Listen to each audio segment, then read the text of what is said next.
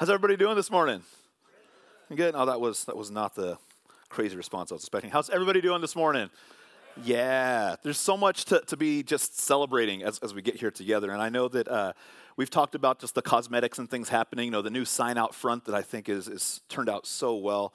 We got construction and paint coming. But also, again, the barbecue yesterday. That was so much fun. You know, there was a lot of people here um, eating food, hanging out. Got to meet a lot of new people. Um, even this morning, I've met some some people that I haven't got to talk to before. And it's just, I, I love being around people. And I love that we get to come here and celebrate together every Sunday. So thank you for joining me. Thank you for joining me online. And uh, it's just, there, there's a lot to celebrate here as, as we keep going. So...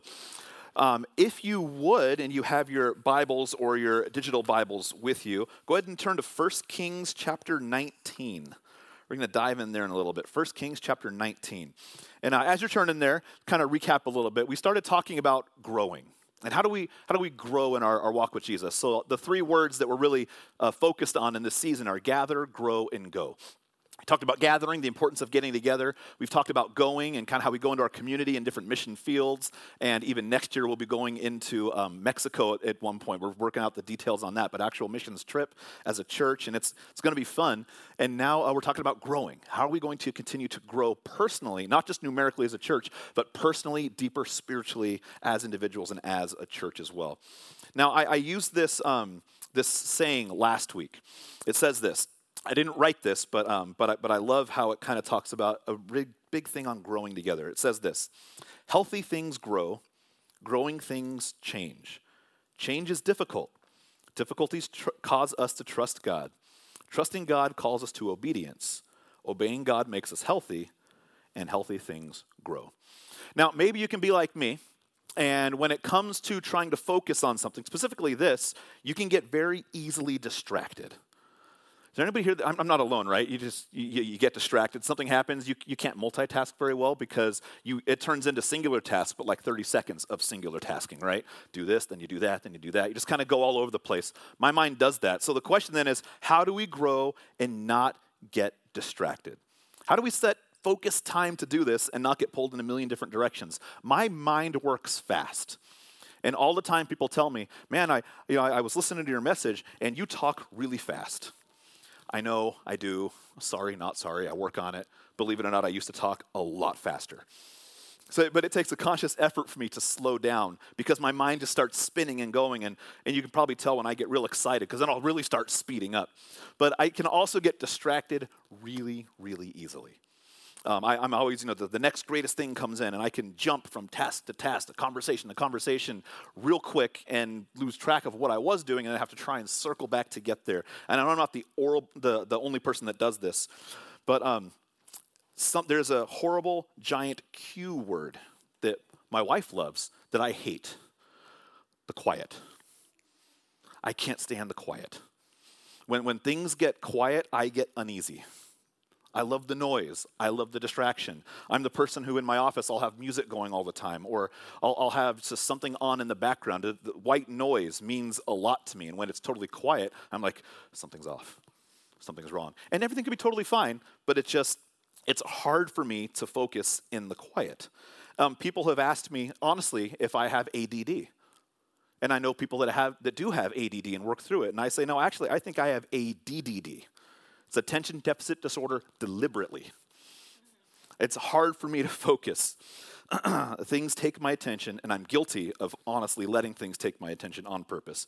But where this is really going for me, though, and I think for us as a church, is when we try to practice, I, I need to practice exactly what I'm going to talk on today. Growing in Jesus, but more importantly, focused growing. And how do we overcome spiritual A D D? Things that, things that really take our mind off of the, the focus that we know we need to have and where we need to grow. Now, have you ever felt like sometimes maybe talking with God can seem like a boxing match? Not not just in the in the sake of, you know, you feeling like getting told you need to change something, but but in the mind of like getting hit and getting distracted with different things. Like maybe you feel like you're more beat up at the end of a prayer than you feel blessed sometimes. And it's because your mind may work like this. You, you get down, you're like, okay, God, God, thank you so much for this day. Oh man, today, I've got so much to do today. And your mind just starts going off on what we need to do today. I've got that appointment I need to focus on. I've got the laundry I got to do. I've got to get the kids one place. I've got that appointment. Okay, sorry, okay, God, focus. So you come back. Like, okay, so God, Thank you for all the blessed things that you've you've sent my way. And then you go, but I'm still really upset that that promotion went to that guy and not me. Even though I know I'm blessed, but I still want to do this. Okay, and so you get distracted again. And this is a common story. People tell me this. When you're when they're praying, they just they can get distracted. Or or it comes into, okay, um, God, focus back.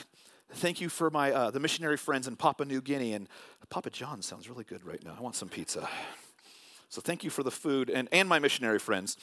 Or, um, wow, God, it is it is late. I got to pick up the kids from school. They're waiting for me. I'm guilty of always picking up my daughter last from school. Okay, God, good talk. Talk to you later. And, and your prayer turns into a, a jumble of distractions because maybe you have a hard time staying focused on that. And you think, oh, man, maybe I should have prayed longer. Or you leave your prayer life thinking, that wasn't nearly what I wanted to say because things took my mind. Or maybe it was a very practical thing that took over. You, you sit down, you say, hey, I'm going to pray. But then someone comes in and starts talking. And it just kind of kind of takes away what your focus was. And you know, I really think Disney played it best, how things can distract. Go ahead, go ahead and check this out. Maybe you're like that. You know, you're, you're focused and squirrel, something just shoots you away. I resonated with that movie so well on that part because that is how my mind works. I can be in on something and in an instant, I'm gone. But how do we now avoid this in our spiritual life? Now, maybe if you resonated with that, this is for you. In a recent poll done, eighty-four percent of Americans said that they have a quiet time or that they pray at least once a week. But the more you add to that, the number declines. It drops to sixty percent when you ask people, do you pray at least twice a week? It drops to thirty-four percent when you ask people, do you pray at least three times a week? And it goes down further and further from there. So wherever you are in your spiritual journey, this is extremely relevant. We're going to talk about how to focus on this frustration that could be called spiritual A D D. I want to talk about how we can do this with God, and the desire is not the problem. I think I, I think we can all say that we desire to grow. We desire to have this, this relationship with God that is good and booming and flourishing. So it's not the desire that's the issue. It's more of the how, because we get caught up so much in day-to-day tasks and in the business and then the distractions. We can have the best intentions, but easily get distracted from what we want to do. It's not purposeful. It's not a, I will not do it attitude. It's more of a, I forgot, or I got distracted attitude. So the question is, why can prayer be hard? Why can prayer be so hard? Why is this something that we struggle with when we say, I'm going to sit down and pray? Sometimes even just that phrase can cause some people to be like, oh man, this is just, I'm already frustrated. I haven't even started yet, and I don't know what to do. Prayer can be hard if we don't know how to hear God as well as how to speak.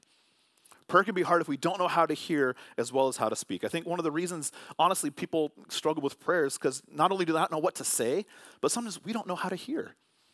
We don't know exactly what we're listening for or what God's trying to tell us in certain things. You may have sat down with someone and you have a conversation. Now, have you ever had a conversation with someone where you try, you, you ask a question and you get like a, a two-word answer and then it's just like dead space? Like, okay. So we ask another question. We're like, oh, yeah, that's great. And then it's dead space, and it's kind of like, oh, boy. Seems like a one-sided conversation. And sure enough, instead of having a fun conversation, it turns into, how do I end this conversation? How do I get out of this? I, I got to move on. It can be a little awkward, right? Well, well, just think, if sometimes if we have those conversations and it's awkward with people, how awkward can it be if we're trying to talk to, to God? So, you know, if it's awkward with someone that you can you can see, you can you can touch, and hopefully you're not touching random people in conversations. That could be really weird. But if, if it's awkward to have that conversation with somebody, how awkward could it be then if, if you've never tried to do it before or you struggle with it and, you know, there, there's God right there, but you can't necessarily see him sitting next to you. You can't feel him sitting next to you. It can make it a little awkward if you don't know how to do it or what you're looking for. It's a really cool thing that when we learn what to look for, when we learn what to listen for, it makes prayer time, I believe, really, really exciting. It makes something that we get excited for because we can see how we can grow. And it, it really, uh, I get excited thinking about it because I know and I've seen and I've felt personally what happens when we dedicate that time to God. So First Kings nineteen, eleven to thirteen says this. This is all in the context of trying to listen and how to hear from God. It says this, the Lord said, go out and stand on the mountain in the presence of the Lord, for the Lord is about to pass by. Then a great and powerful wind tore the mountains apart and shattered the rocks before the Lord, but the Lord was not in the wind. After the wind, there was an earthquake, but the Lord was not in the earthquake. After the earthquake came a fire, but the Lord was not in the fire. After the fire came a gentle whisper. When Elijah heard it, he pulled his cloak over his face, went out and stood at the mouth of the cave. Then a voice said to him, what are you doing here, Elijah? Now, Elijah in this context had just called down fire from heaven. If you're familiar with the story of Elijah and the prophets of Baal, you know, real quick, these prophets were praising a false god. Elijah challenges them to a basically a show-off. You pray to your god, I'll pray to mine. And God shows up and sh- shows that all the prophets of Baal were wrong. So Elijah does this, proves that God's real, and now there's a real bad woman, the queen, Jezebel. She is out for Elijah's head. She's angry what he just did. So Elijah is running and he's hiding and he's crying out to hear from God in this moment. It's one of those, God, I just did what you said and things were great and now things are really hard. Where are you? And so God says, I'm going to talk to you. But I love this. When God wanted to talk to him, I love all the things that Elijah sees. He sees fire. He sees an earthquake. He, he feels the, the wind. But God isn't in those amazing things that he sees. Where is God when he sees him? He's in the still, small voice. God can be in that still, small voice. I love this. Sometimes we have this expectation that when we when we pray or we have quiet time, we can expect this massive, booming voice to come down from heaven and say, you must do this, or hi, how are you? And you, you expect this, this big audible thing, and I'm not saying that can never happen and that will never happen, because in Scripture, we clearly see it happen at times, but we also see the exact opposite. We see someone here who is looking for a massive miracle sign, and God shows them all these things and says, right now, I'm not in those. I'm right here. I'm quiet. Just calm down, be quiet, and listen. In, in Scripture, we see Samuel, and that's an example of God clearly calling him out. Samuel is, is just a boy, and he hears, hears his voice saying, Samuel, and Samuel thinks it's somebody else. That's how audible it is.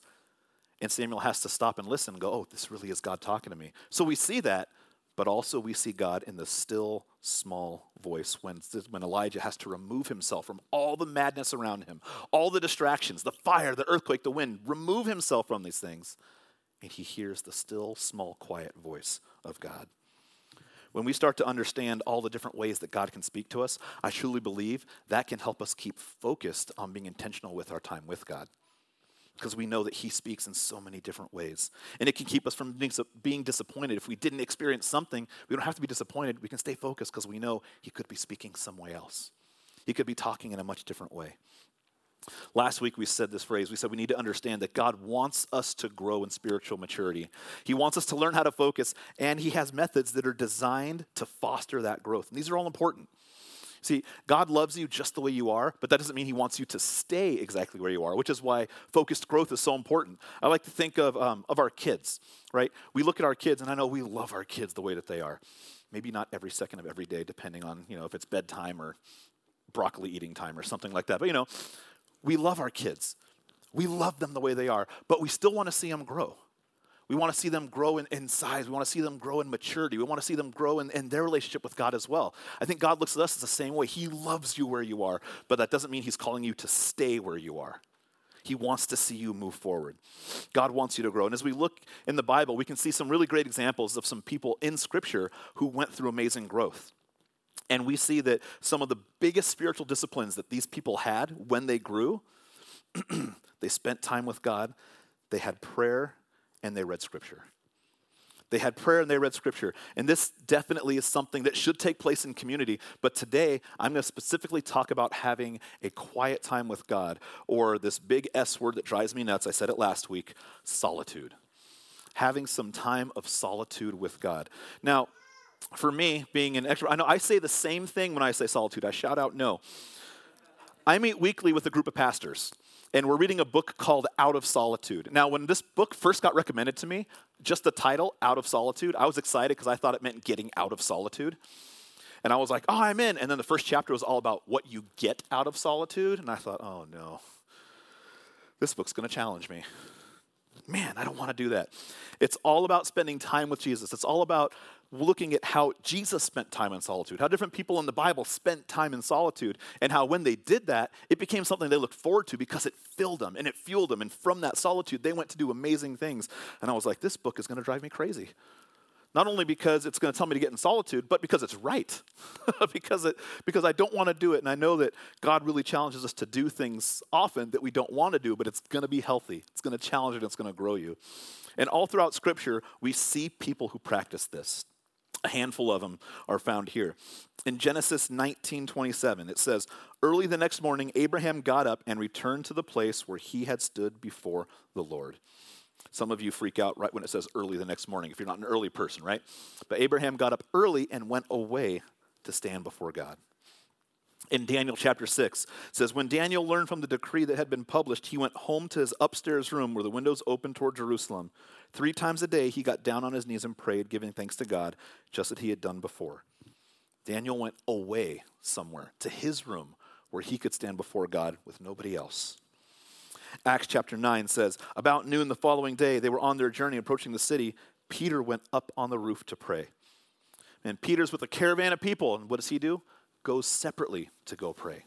He has the importance of his community, but he also knows, I've got to get away and spend time with God myself. Mark chapter one says, very early in the morning while it was still dark, again, that early thing, Jesus got up, left the house, and went off to a solitary place where he prayed. Obviously, these guys and so many others over the past two thousand years have found that spending time with God was not something that was draining. It was a disciplinary thing that they did. They took time and effort to go do it, but it wasn't exhausting. This was exhilarating for these people. This was something that really fueled them up. Over the years, I've learned to, to practice, you know, spiritual, practical habits that have transformed my time with God into something that, that it's not just something I can't wait for, it's something I know I can't live without. It, it, it just feels, it gets to the point now where I just feel off if I haven't started my morning reading scripture, started my morning having a conversation with God. But having said that, I still have to discipline myself to do it. It's really, really easy to wake up in the mornings and just go into the day-to-day task, come to the office and realize I've got too many things to do and not have time to spend with God. It doesn't happen on its own. This is something that has to be done intentional, not just for me, but for us. I think we all have to take that step and say, this is something intentional, and we have to overcome that spiritual A D D factor, right? We've got to put effort and focus into it. If you grew up in church, you've probably heard the, the phrase quiet time before. Um, if you haven't grown, grown up in church, maybe this could be a new phrase for you. But, but I'm going to give us all a definition kind of to go off of with quiet time. So a quiet time, this is the daily time I set aside to be alone with God, to get to know him through the Bible and prayer. Daily time I set aside to be alone with God, to get to know him through the Bible and prayer. This spiritual habit, I, I believe this is so critical to anyone looking to grow in their walk with God. So critical for anybody, because we were designed to have a relationship with God. God didn't create us and then say, now go fend for yourself, you know, see you in heaven someday. He wa- He's here with us this whole time, and he wants to build this relationship. It's critical that we take that step towards him as well and make this a priority. And when we have this time with God, this, in the, this is where we receive our source of strength. This is really where we receive like our, our marching orders for, for the next phase of our life, maybe even for that day. It's where we grow closer in our relationship with our Maker. And nobody modeled this better than Jesus. He was the ultimate example of the importance of getting away and spending time with his Father. Now, when Jesus went out to have his quiet time, this is right before he's going to be crucified, he still went to have quiet time, the time before God. Luke uh, twenty-two, verses forty-two to forty-four says this. This is Jesus praying, but he knows that his crucifixion is coming. He says, Father, if you are willing, take this cup from me, yet not my will, but yours be done. An angel from heaven appeared to him and strengthened him. And being in anguish, he prayed more earnestly, and his sweat was like drops of blood falling to the ground.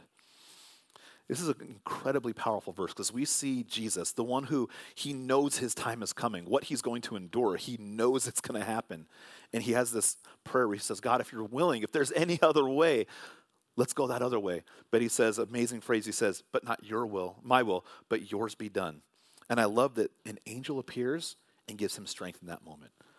What we see through quiet time, man, time with God can drain us from our own weakness, and it can fill us with God's strength. Jesus knew right there where he was getting weak. He was like, it was, he was so afraid his sweat was like blood. And an angel came and gave him strength. I love that. The same thing can happen for us. It can drain us of our weakness and give us God's strength. Time with God drains me of my own will, and it fills me with God's will. I love that Jesus even acknowledges this in his prayer. He says, this is not my will I'm praying for. This is your will. And the more we spend time with God, we get to see that. We get to see that happening in our own lives. We say, God, you know what? It's time for me to put less of me in the forefront and more of you in the forefront. Less of me, more of you. And that's what quiet time helps us focus on with Jesus. Quiet time drains me of me and fills me with God. Quiet time drains me of me and fills me with God. Man, pride is a big thing, isn't it? Pride is just something, I, I know I know I struggle with it. I, I had it right there when I was talking about how much I dominate in the youth. I'm proud of how much I dominate in youth on Thursdays, right? But I know that when we pray, and that's just a fun example, but when we pray, God really does allow us to get less of us in the forefront of our life and more of him. And that's an amazing thing when we see what he's laid out for us because of it. So today, we're going to get real practical on overcoming spiritual A D D, real practical, by letting God speak to you through his word and experience powerful times of prayer. And we're going to break down some steps. Some of you guys may not be new to this. This may be a refresher. You go, oh, I know that. But but I think a refresher is a good thing at times. And some of you maybe haven't heard these things before. And I would encourage you, take some notes here, because I think that with some of these steps, if we if we really change our focus, it's going to help us overcome distractions because we have a plan. And uh, man, when when you when you set a goal, and you have a plan to go, it's easier to make. But if you don't set a goal, man, you'll if not setting a goal, you'll hit that non-goal one hundred percent of the time, right? If you don't set it. So let's make a plan and let's go through it. Now, Joshua one eight says this: keep this book of the law always on your lips. Meditate on it day and night so that you may be careful to do everything written on it. Then you will be prosperous and successful. So I love this. We're, we're promised that if we if we take this book of the law, we take God's word, we apply it, then God says, you'll be prosperous and successful. Now, not maybe what we think an earthly prosperous and an earthly successful, but what God has in plan for you, he says, this is how you're going to prosper. This is how you will find success, and it's all through him and not us. Now, New Hope Christian Fellowship in Hawaii created a really cool acronym that we're going to go through in a second on spending quiet time with God and how to start reading and spending time in Scripture. But before we even dive into that, I want to give you guys some real practical tools before you dive into Scripture. Are you ready? Let's get real practical. The first thing to get when you say, all right, I'm going to spend some time with God, a pen or a pencil. First thing you get, a pen or a pencil. Be ready to write. Don't get discouraged if you don't like to write. I promise that this is going to be important and good. But get something to write stuff down with. We all need to be uh, prepared as we intentionally put forth this effort, right, to dive in and do something. So get, get a pen, get a pencil. Be ready to write something down. Second, get the notebook.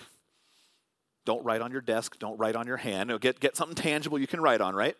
Something. Uh, there's a difference between reading the Bible and studying the Bible. Seriously. When you read the Bible, you're trying to remember things. But when you're studying, take some notes down. Take some, you know, we're going to write down some highlights, and we're going to break down exactly what to write down in a second. But we remember so much more when we write things down than we do if we just try to remember it. You know, we all have those moments where someone says something like, yeah, I'll remember that. Five minutes later, it's gone, right? Nope. Forgot it. I mean, I experienced it. You know, I'll I'll ask um, I'll ask even you know my, my kids. You know, hey, what'd you learn in church today?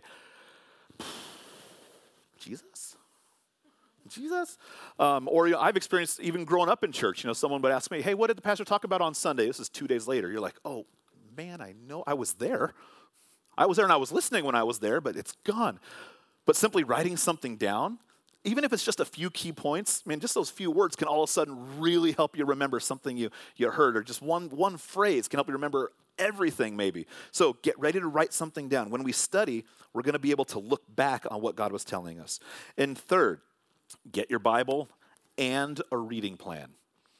A Bible and a reading plan.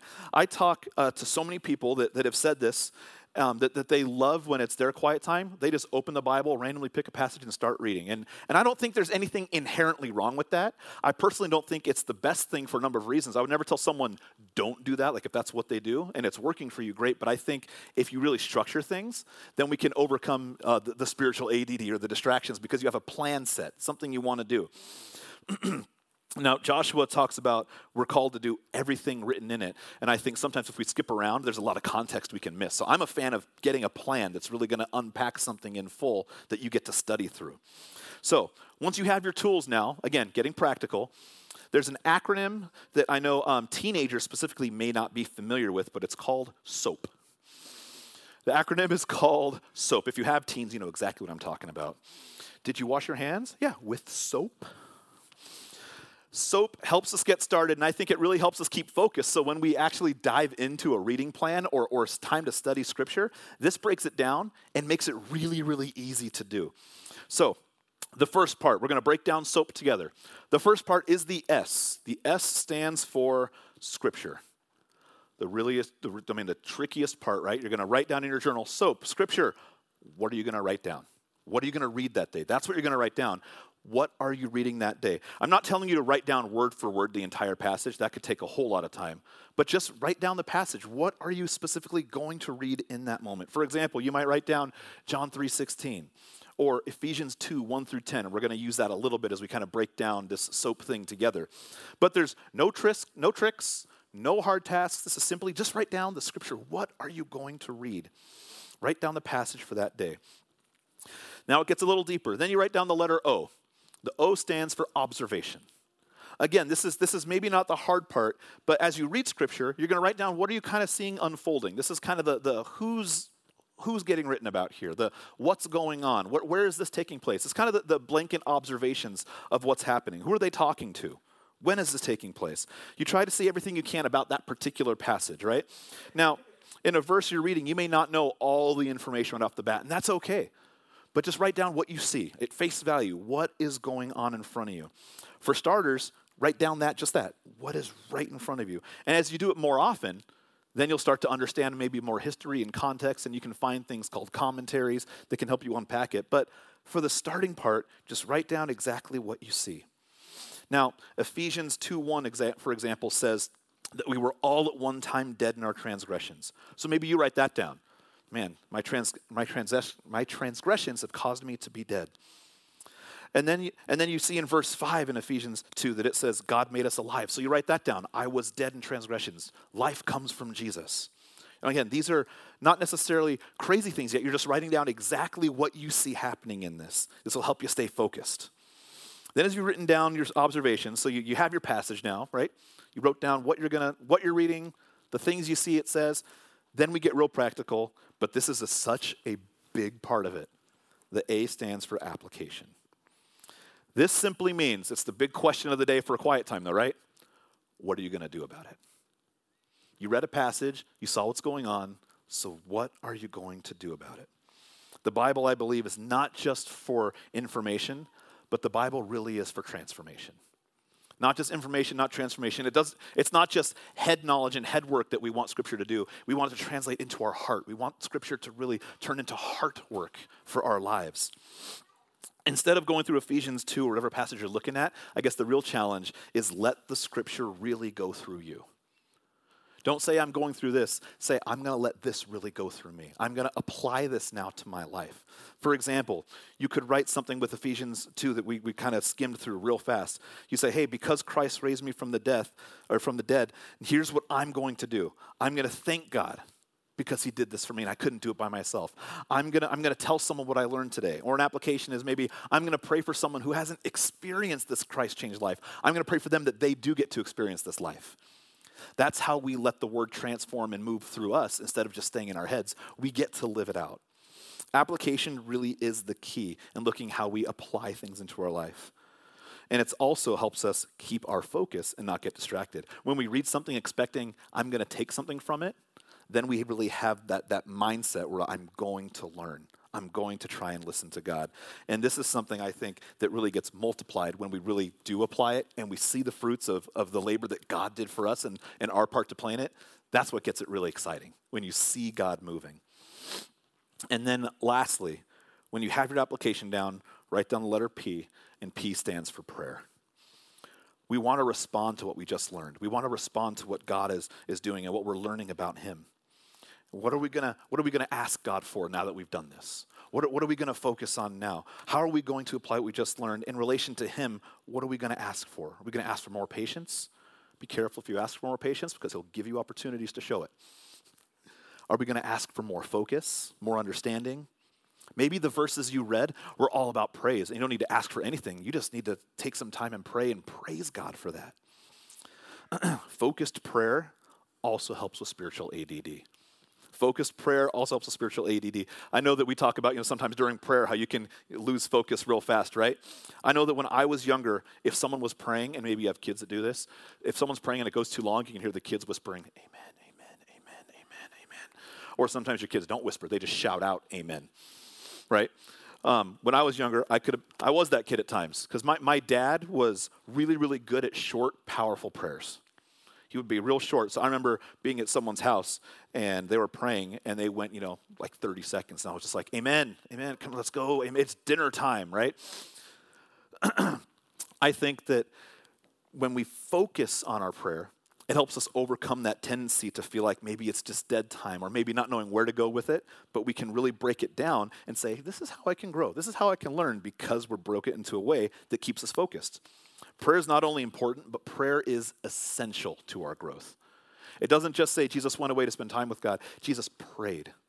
All these people that we read through these passages, they went away and prayed and had time with God because they knew it was essential. And sometimes people will think like they're not praying long enough. And I would say it's not about the length of your prayer. It's just about the quality time that you are spending with God.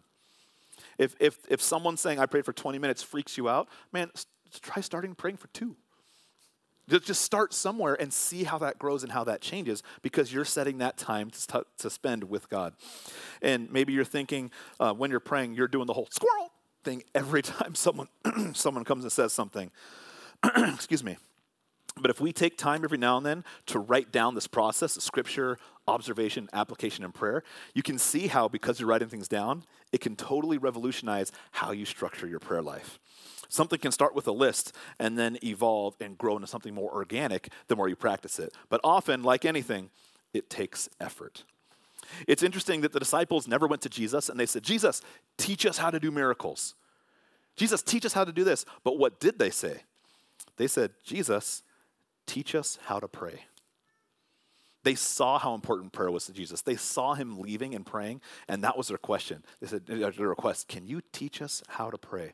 And so we're going to break down today the Lord's Prayer, because Jesus gives them kind of an outline on what to do when they pray. Matthew chapter six, five through eight, we find the Lord's Prayer. A lot of you may know this, and you can probably, you know, just quote it by heart, but we're going to break it down a little bit here. But the whole thing in bulk says this: when you pray, do not be like the hypocrites, for they love to pray standing in the synagogues and on the street corners to be seen by others. Truly I tell you, they have received their reward in full. But when you pray, go to your room, close the door, and pray to your Father who is unseen. Then your Father who sees what is done in secret will reward you. And when you pray, do not keep babbling on like the pagans, for they do not, for they think they will be heard because of their many words. Do not be like them, for your Father knows what you need before you ask him. So I love that Jesus's, several of Jesus' statements start with, and when you pray, do not. He's kind of breaking down the stereotypes behind prayer, right? He says that there are ways to, to, to pray poorly, but he gave us an approach with the right attitude. And it says this, Matthew six, starting in uh, verse nine. He says, this is how you should pray. He doesn't say this is what you should pray. He says this is how you should pray. I don't think this, this as we go through the Lord's Prayer line for line here, doesn't say um, say these words every single time, but he gives the outline for this is the context. This is, this is how I want your heart to, to be working as you pray to me. So he says this, our Father in heaven, hallowed be your name. I love that. Our Father in heaven, hallowed be your name. I think an important time in our prayer, when we break it down, take time to praise God. When we start praying, take time to acknowledge, man, how great he is, how much he loves you, what he's done for you. And I think sometimes we we skip that phrase. Our, our prayers can often turn into right away. It's like, oh, God, help me, right off the bat. Or, God, I need this. God, give me this. And sometimes we end up turning God into Santa Claus. Seriously, you know, saying, God, you know, I, I want this, want this, want this. Instead of saying, you know, when Jesus said, this is how you should pray. First off, let's give some praise. Let's just give some praise to God, thanksgiving for what he's done. Man, if God is really on the throne, let's start the conversation all about him. Not about us. Let's keep it focused on him. Man, let's think through the past day, the twenty-four hours. Think of the blessings he sent us in that day. Uh, think of the blessings that you know maybe are coming down the road because of the way he's working in your life. Maybe you've just read some scripture. You were doing the soap thing. You know, you read some Psalms maybe where it's all praising God. You just get to say, you know what, God, today I'm just going to praise you. But let's let's start by keeping God the focus. The next verse says, your kingdom come, your will be done on earth as it is in heaven. What this is really saying is when we pray, make sure we're committing ourselves to doing God's will, not ours. Make sure we're committing ourselves to doing God's will, not ours. Put our focus on God's purposes. Make our purposes God's purposes. This is a great time uh, to pray for God's will in family, God's will in church, God's will at work, in your neighborhood, in your city. Pray that, you know what, God, I'm here, I'm ready to be used by you, and what you want is best. We see Jesus did this in Scripture when he said, you know what, if there's any other way, take this from me, but I want your will to be done, not mine. Jesus told the disciples this, and then he modeled it on his last night. He said, pray for God's will. May your kingdom come. we remind, we get to talk with God and we say, God, this is not about him joining us. This is about us joining him in his purpose. I noticed that in the first two verses, the word your is mentioned three times, while the word my is not mentioned at all. That your will be done. God cares deeply about you and wants you to pray, but he wants our focus to be on him. Then it says, give us this day our daily bread. I love that this is saying we get to ask God for provision. We get to ask him to, hey, you know, we, we ask for these things that we need to get through our day. Um, I love to think about my schedule for the day and lift up my to-do list and say, you know what, God, here's every meeting I have on the calendar. Here's the, the, the business things, the personal things. Here's the schedule I have. God, I would love for you to be able to provide me with what I need to get through my day. I know the more specific I make my prayers, the more clearly I get to hear God answering them as well. I get to say, God, bless this staff meeting. Bless this meeting with the board. Bless bless my meeting at lunch today. Bless my, my coffee date. Bless my sermon prep. And I know that when I ask God to accomplish certain things, I then get to pinpoint and give him praise when I see those things accomplished, because I know that he is listening to what I'm saying. If I'm meeting with, with someone and I'm unsure if that person has a personal relationship with God, I get to pray to God, give me an opportunity. Open that door where I get to talk to this person today about having an encounter with you. And then when that prayer gets answered, I get to go back and say, God, you orchestrated that meeting. You were in that meeting. Thank you so much for what you did. I love giving God credit for what he's done and making sure he's, I know that he's the one giving me everything I need through my day. If I'm going to be working on my, my message for the weekend, which happens every week, right? I pray for a moment in preparation. I say, God, as I'm as I'm preparing this moment today, can you blow me away with something that doesn't come from me? Blow me away with something that I know as I'm writing, it's like, wow, that was from you. This is something that you want to communicate. And then after church, I get to go home and say, man, God spoke today. That wasn't me. That was really God. And that's so cool to see him do those things. Pray for God to give you what you need to get through your day. Then we have forgive us our debts. We receive this amazing grace and forgiveness from God. Often we refer to it um, as a pardon, a pardon for your sins, being forgiven for what you've done. I can think, we can think through the past twenty-four hours of our day and say, you know what, God, reveal to me things that I've done. Maybe you know what you did. You're like, you know what you did, right? Maybe that could be, you know what you did. Or maybe there's something that, you know, you look back at, you say, God, reveal something to me. And he, he can. You can say, you know what? This was something that happened today that, that really wasn't what I wanted for you. And you get to say, you know what, God, I receive your mercy. I receive your grace, and and and help me make that better. Help me work through my, my life in this, God. Forgive me of my debts as we forgive our debtors. I think um, it's really, really important to make a list of people to pray for, specifically people that maybe have hurt you or people that you know you have hurt. We get to say, you know what, God, I forgive these people for what they've done. Forgive me for what I've done to them as well. Forgive me for my debts. This is a great opportunity to pray, to pray specifically for what you hope will happen in someone else's life. And then last, we get to pray for protection. I truly believe this. If if you dive in, if you want to get serious about growing and saying, you know what, I'm going to push away distractions. I'm going to make this. I'm going I'm going to focus through these things. You really know what you just did? Don't mean this in a scary way, but it's just a truth thing. You just said, I'm going to I'm gonna. I want God to build me. I'm gonna go to battle for God. Someone else just said, "Well, I'm gonna battle as well." Then someone else just said, "If you're gonna get serious about your walk with God, I'm probably gonna get serious about trying to throw distractions at you, because there's there is someone out there. The enemy of your soul does not want you to grow deep. He wants you to stay where you are, or even backslide a little bit. He doesn't want you to get deeper."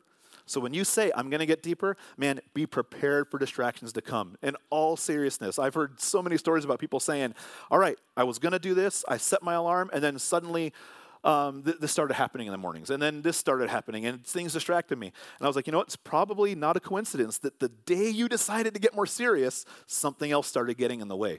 Be prepared for distractions. Be prepared to go forward with it.